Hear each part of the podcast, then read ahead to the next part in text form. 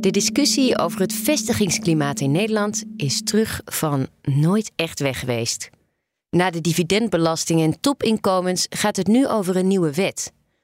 Opnieuw zijn er bestuurders die dreigen met een vertrek uit Nederland.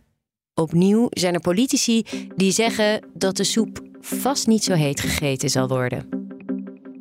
In deze aflevering vertellen we je alles over dat vestigingsklimaat in Nederland en die nieuwe wet.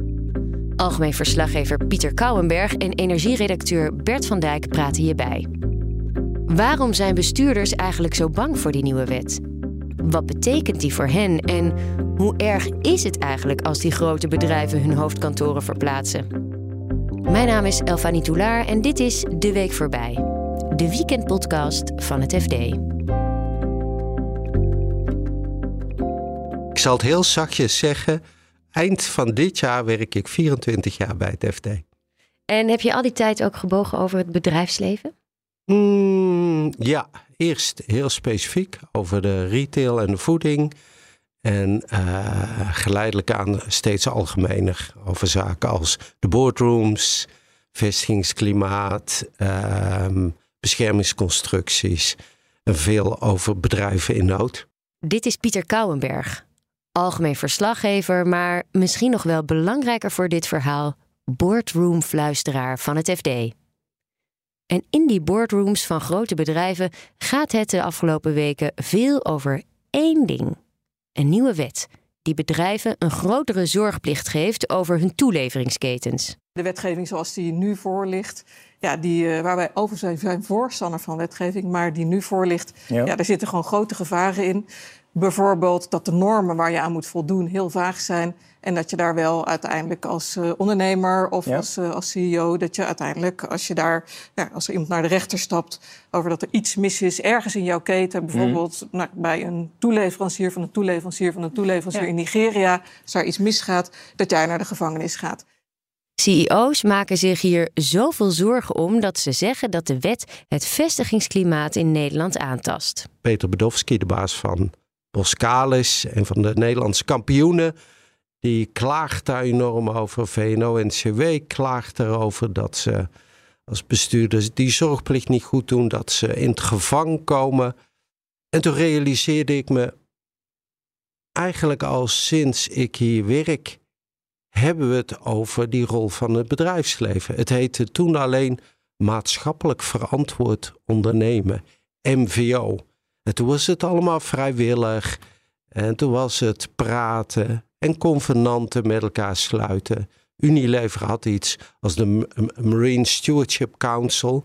En dat ging over um, overbevissing in de wateren in Peru. Dat, uh, dat ze afspraken maakten met NGO's als Greenpeace, Milieudefensie. Mm -hmm. um, en met uh, de vissers in Peru. Dat ze uh, niet te veel zouden overbevissen, want dat is niet goed voor de natuur.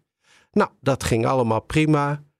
En langzaam maar zeker in twintig jaar zijn we naar wetgeving aan het toegroeien.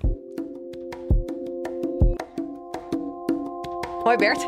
Bert is ook al zo'n oud gediende bij het FD. Tegenwoordig schrijft hij voor de krant over energie. In 2015 ben ik volgens mij met de energieportefeuille begonnen. Mm -hmm. Dus dat is alweer, nou ja, ook al zeven jaar, acht jaar. Ja, dus jij hebt ook gezien hoe, dat, hoe die discussie vanuit de energiebedrijven over het vestigingsklimaat in Nederland. Ja, ja uh, nee, zeker. Maar bij de energiebedrijven speelt denk ik ook vooral mee. Waar ze zich zorgen over maken, is een soort um, ja, wisselend beleid waar ze tegenaan lopen. Je merkt gewoon bij heel veel bedrijven en ook bij het kabinet dat nou ja, er is behoefte aan een soort bestendigheid. En omdat je dat voor je investeringen nodig hebt als je op langere termijn wil investeren.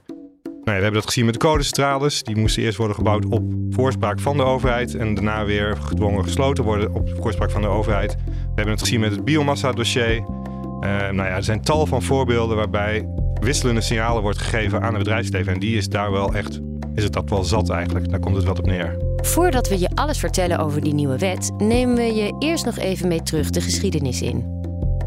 Dit is namelijk niet de eerste keer dat het gaat over het vestigingsklimaat. De discussie leidde al eerder op, toen het kabinet Rutte 3 overwoog om de dividendbelasting af te schaffen. Kan de premier mij uh, drie economen noemen die dit verstandig vinden? Ik kan hier niet drie economen noemen. Ik kan u wel zeggen uh, dat op alles, basis van alles wat ik weet en internationale gesprekken voer, dat dit cruciaal is. Zouden we dit niet doen, en dat geloof ik tot in mijn diepste vezels, dan prijzen we Nederland uit de markt en dat gaat ten koste van werkgelegenheid. Toen ging het over de fiscaliteit. Nederland had namelijk een, een tamelijk uniek fiscaal regime waarin ze maatwerk verleenden aan bedrijven. En we hadden ook een beleid om hoofdkantoren hier naartoe te halen. Dus wij, wij waren een heel aantrekkelijk land voor hoofdkantoren van bedrijven en, en, en, en hielpen bedrijven fiscaal. Dat is een aantal jaren geleden onder druk van Brussel gekeerd. En ehm, toen zag je ook de eerste scheurtjes, wat ik noem. Want Shell um, uh, vroeg uitdrukkelijk om fiscale regelingen, ehm, omdat ze anders zich gedwongen uh, zagen om naar Engeland te gaan. Unilever, uh, Shell en Unilever zijn natuurlijk wel bijzondere gevallen. In de zin dat het Britse-Nederlandse bedrijven waren. Precies. En toen ze in Nederland eigenlijk bij de politiek een nul op het rekest kregen wat betreft die fiscale, fiscale wensen, zag je dat ze ervoor kozen om naar Engeland te gaan. En eigenlijk sinds een jaar of drie is dat, is dat vestigingsklimaat niet meer zeg maar, uh, van de krantkolommen, van de voorpagina's uh, weg te denken. Nee, maar is het dan in andere landen zoveel beter dan hier? Um, uh, nou, in Duitsland en Frankrijk heb je ook allerlei wetten die de duurzaamheid vragen. Nederland heeft wel een reputatie dat we, we, we heten niet, niet voor niks het, het land van de dominee en de koopman. Jarenlang heeft de koopman het gewonnen van de dominee. En de laatste jaren met, met uh, de klimaattransitie, de energietransitie, zie je dat de dominee uh, sterker wordt. Um, maar zeker als het gaat om het klimaat, denk ik. Ja, je kunt, je kunt wel naar Engeland vluchten, je kunt naar Zwitserland vluchten. Maar uiteindelijk um, komt dat klimaatje toch wel achterna. Doet een beetje denken aan dat prachtige verhaal over die tuinman in een Arabisch land, is een beroemd Nederlands gedicht, dat de tuinman zijn tuin aan het wieden is en dan bezocht wordt door de dood. En de tuinman schrikt zich dood en die pakt zijn paard en die, rent, die rijdt naar een volgende stad. En de dood, dat is dan de laatste zin, zegt: Oh, dat is grappig dat u weggaat, want ik heb toevallig vanavond een afspraak in die stad met die meneer. Je ontkomt er niet aan. Je ontkomt er niet aan. En dat brengt ons weer terug bij de nieuwe wet waarover nu gepraat wordt. Die dwingt grote bedrijven meer verantwoordelijkheid te nemen voor wat zich afspeelt binnen hun productieketens. Zij zouden dan dus ook misstanden in het buitenland moeten aanpakken. Het ligt zo gevoelig omdat het bedrijfsleven zegt dat door deze wet Nederland een minder aantrekkelijk land wordt om in gevestigd te zijn. Dat zegt onder andere de topman van Boskalis, Peter Berdowski, in een interview met onze krant. Hij dreigde met een vertrek uit Nederland. Bij Berdowski is, is, het denk ik toch weer net weer iets anders. Die maakt zich gewoon echt zorgen over een concreet over een nieuwe wet die eraan zit te komen, een wetsvoorstel wat er ligt. En dan met name over eigenlijk één onderdeel in die wet waar hij zich, uh, nou ja, waar hij echt zorg over heeft. Dat is die zorgplicht. En met name dat, dat die zorgplicht kan worden ja, afgedwongen bij de bestuursrechter in Nederland. Dat betekent hè, voor hem dat hij geeft dan als voorbeeld van ik stel ik, bouw een luchthaven in Manila of ik doe een groot project in Bangladesh. Dan hou ik me aan alle regels daar. Ik doe daar milieueffectreportages. Uh, ik doe nog extra. Uh, volgens de Nederlandse normen denk ik daar goed bezig zijn met mensenrechten. Maar dan nog ben ik straks niet zeker dat er een NGO mij aanklaagt voor iets als daar iets gebeurt op basis van Nederlandse normen. En omdat die normen niet worden gedefinieerd in die wet, is zijn verhaal, ja, weet ik gewoon niet waar ik aan toe ben, zeg maar. En hij zegt, we zijn, we zijn toe aan meer concrete normen. Maar tegelijkertijd zegt de wetgever van, ja, het is nu nog een beetje vaag, die invulling komt. Ja. Toch, als ik het goed zeg? Er is Europese wetgeving in de maat, dus, maar we moeten nu al wat hebben ja. om vooruitgang te boeken als het gaat om een klimaatvriendelijker beleid. En ja, en daarvan zegt hij, en daar van Nederland wil weer voorop lopen, want er is inderdaad Europese regelgeving in de maak. Nou, hij zegt van laten we daarop wachten, want als we dat niet doen, dan gaan we dus eerst in Nederland weer iets doen waar bedrijven zich aan moeten houden. Die moeten zich daarop inrichten. Vervolgens komt er een Europese wet of een uh, regelgeving en dan moet je je daar ook weer op aanpassen. En dat is onnodig complex en onnodig nou ja, duur, omdat je daar ook weer allerlei andere maatregelen voor moet nemen. Dat is het verhaal van uh, Boskalis, een van zijn bezwaren. Ja. Als ik daarop mag inspringen. Ik heb gisteren het, het Kamerdebat gehoord. En uh, twee dingen erover. Uh, het eerste is, de Brusselse wet vult net zo min in als de Nederlandse wet. Het enige wat ze doen is, ze werken wat best practices uit. Het tweede was, meneer Badowski was uh, ook aan het woord bij uh, de hoorzitting in de Tweede Kamer gisteren. En wat me opviel, is dat u voorbeelden uit het absurde haalt om zijn casus te maken. Een voorbeeld, uh, chauffeur van een onderaannemer rijdt met materialen naar een project van Boskalis. En de chauffeur rijdt iemand dood. Dan zegt meneer Bedavski, ja, dan loop ik het risico dat ik voor de rechter aansprakelijk word gesteld omdat ik mijn zorgplicht niet nakom. Nou, voor zover ik de, het Nederlandse rechtspraak een beetje ken, is het criterium wel dat het redelijk en billig moet zijn wat je van een bestuurder vraagt. Dat geldt in deze wet ook. Ja. Dus uh, het feit dat hij het in het absurde trekt, leert mij twee dingen. Hij maakt zich echt zorgen. En blijkbaar is de nood zo hoog dat hij koetke koet het niet wil. En waar zit volgens mij de pijn? De omgekeerde bewijslast. Dus hij moet bewijzen dat hij en zijn bedrijf en zijn onderaannemers alles hebben gedaan om iets te voorkomen. Maar goed, dan geldt die rechter nog steeds de redelijkheid en de billijkheid. En het tweede is, wat Bert ook, zei, um, hij vindt het allemaal vaag.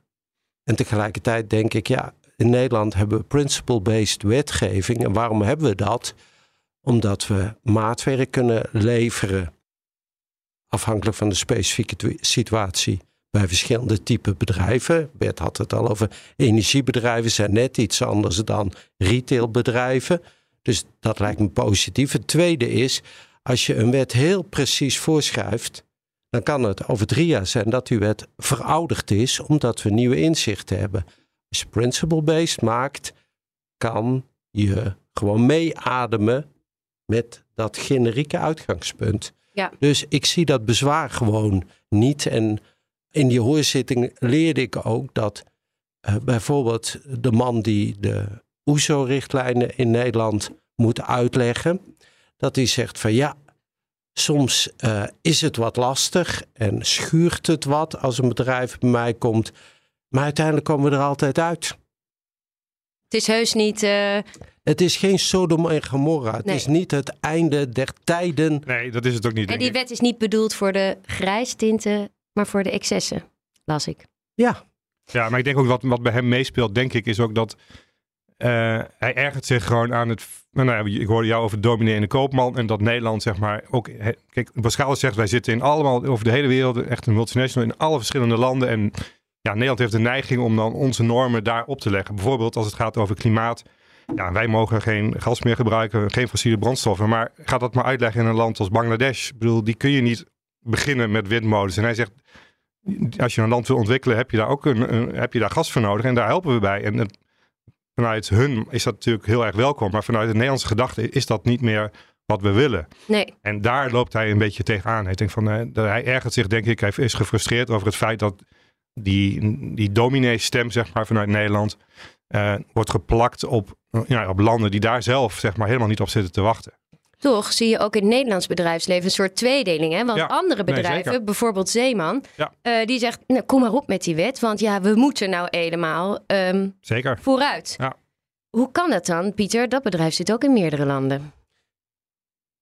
Dat komt omdat bedrijfssectoren zo verschillend zijn en ook graag op hun eigen manier naar zaken kijken. Ik, ik weet niet precies waar hier het, het grote verschil zit. Want um, Zeeman werkt in, in, in Bangladesh, werkt in Azië met die kledingateliers. Ja, maar ik denk, ik denk dat het misschien ook wel te maken heeft met het feit dat de energie-intensieve bedrijfstakken, of de bedrijfstakken die eigenlijk hun geld verdienen met uh, fossiele uh, brandstofwinning, dat die eigenlijk op twee manieren op dit moment in, uh, gepakt worden of in het verdomhoekje zitten. Namelijk één, we hebben die klimaattransitie waarin we toe willen naar eigenlijk zo min mogelijk fossiele brandstoffen zo snel mogelijk.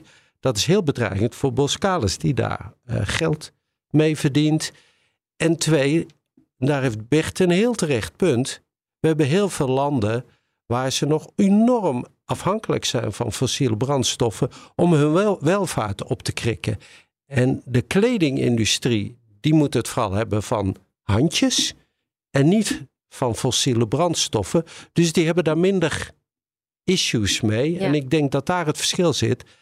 En dat dat ja, ik ook denk het onderscheid is. Ja, en ik denk dat bij Zeeman, en dat is natuurlijk een bedrijf dat het is, heeft rechtstreeks contact met consumenten, met jou en mij. En wij als consumenten vragen natuurlijk steeds meer van bedrijven dat ze schone producten leveren. Pascalis is natuurlijk een soort business-to-business bedrijf. Als die een luchthaven aanlegt in Manila, dan is er niemand in Nederland die daar vanuit de consument zeg maar druk op legt. Dus ik denk dat Zeeman, wat ideert. Nou ja, maar ik denk dat Zeeman ook gewoon de druk voelt van, van de consument, van de maatschappij, meer dan, dan Pascalis dat doet. Dus in die zin is het denk ik anders. Tot slot, terug naar dat algemene vestigingsklimaat. Die wet ligt er nu. Eh, er wordt gewerkt ook in Brussel aan wetten. In andere landen trouwens ook. Vooroplopend op de Brusselse wetgeving. Shell is al vertrokken uit Nederland, Unilever ook. Is het vestigingsklimaat in Nederland nou daadwerkelijk verslechterd? En is dat erg dat deze bedrijven vertrokken zijn, Bert? Ja, ik denk dat het wel erg is dat dit soort bedrijven vertrekken. En dat we daar als Nederland uh, toch zuinig op moeten zijn en ze moeten proberen hier te houden.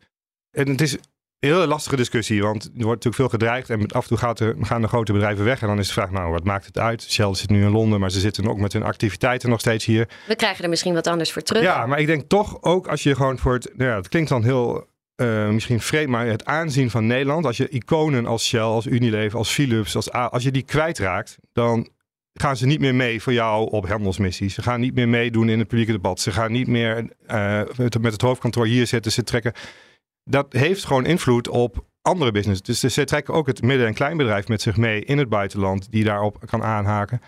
Dus ik denk wel degelijk dat het heel belangrijk is. En niet te vergeten voor een bedrijf als Shell, ja, dat, uh, hoe je er ook over denkt, het bedrijf investeert ook heel veel in uh, grote windparken in Nederland. En uh, ja, het gaat allemaal niet snel genoeg misschien, maar als je ze kwijtraakt, ben je, heb je geen invloed meer op ze. Ik bedoel, hè, met Van Beurden had je contact nog in Den Haag. Nou, dat gaat met de nieuwe topman, uh, de Canadese Libanees.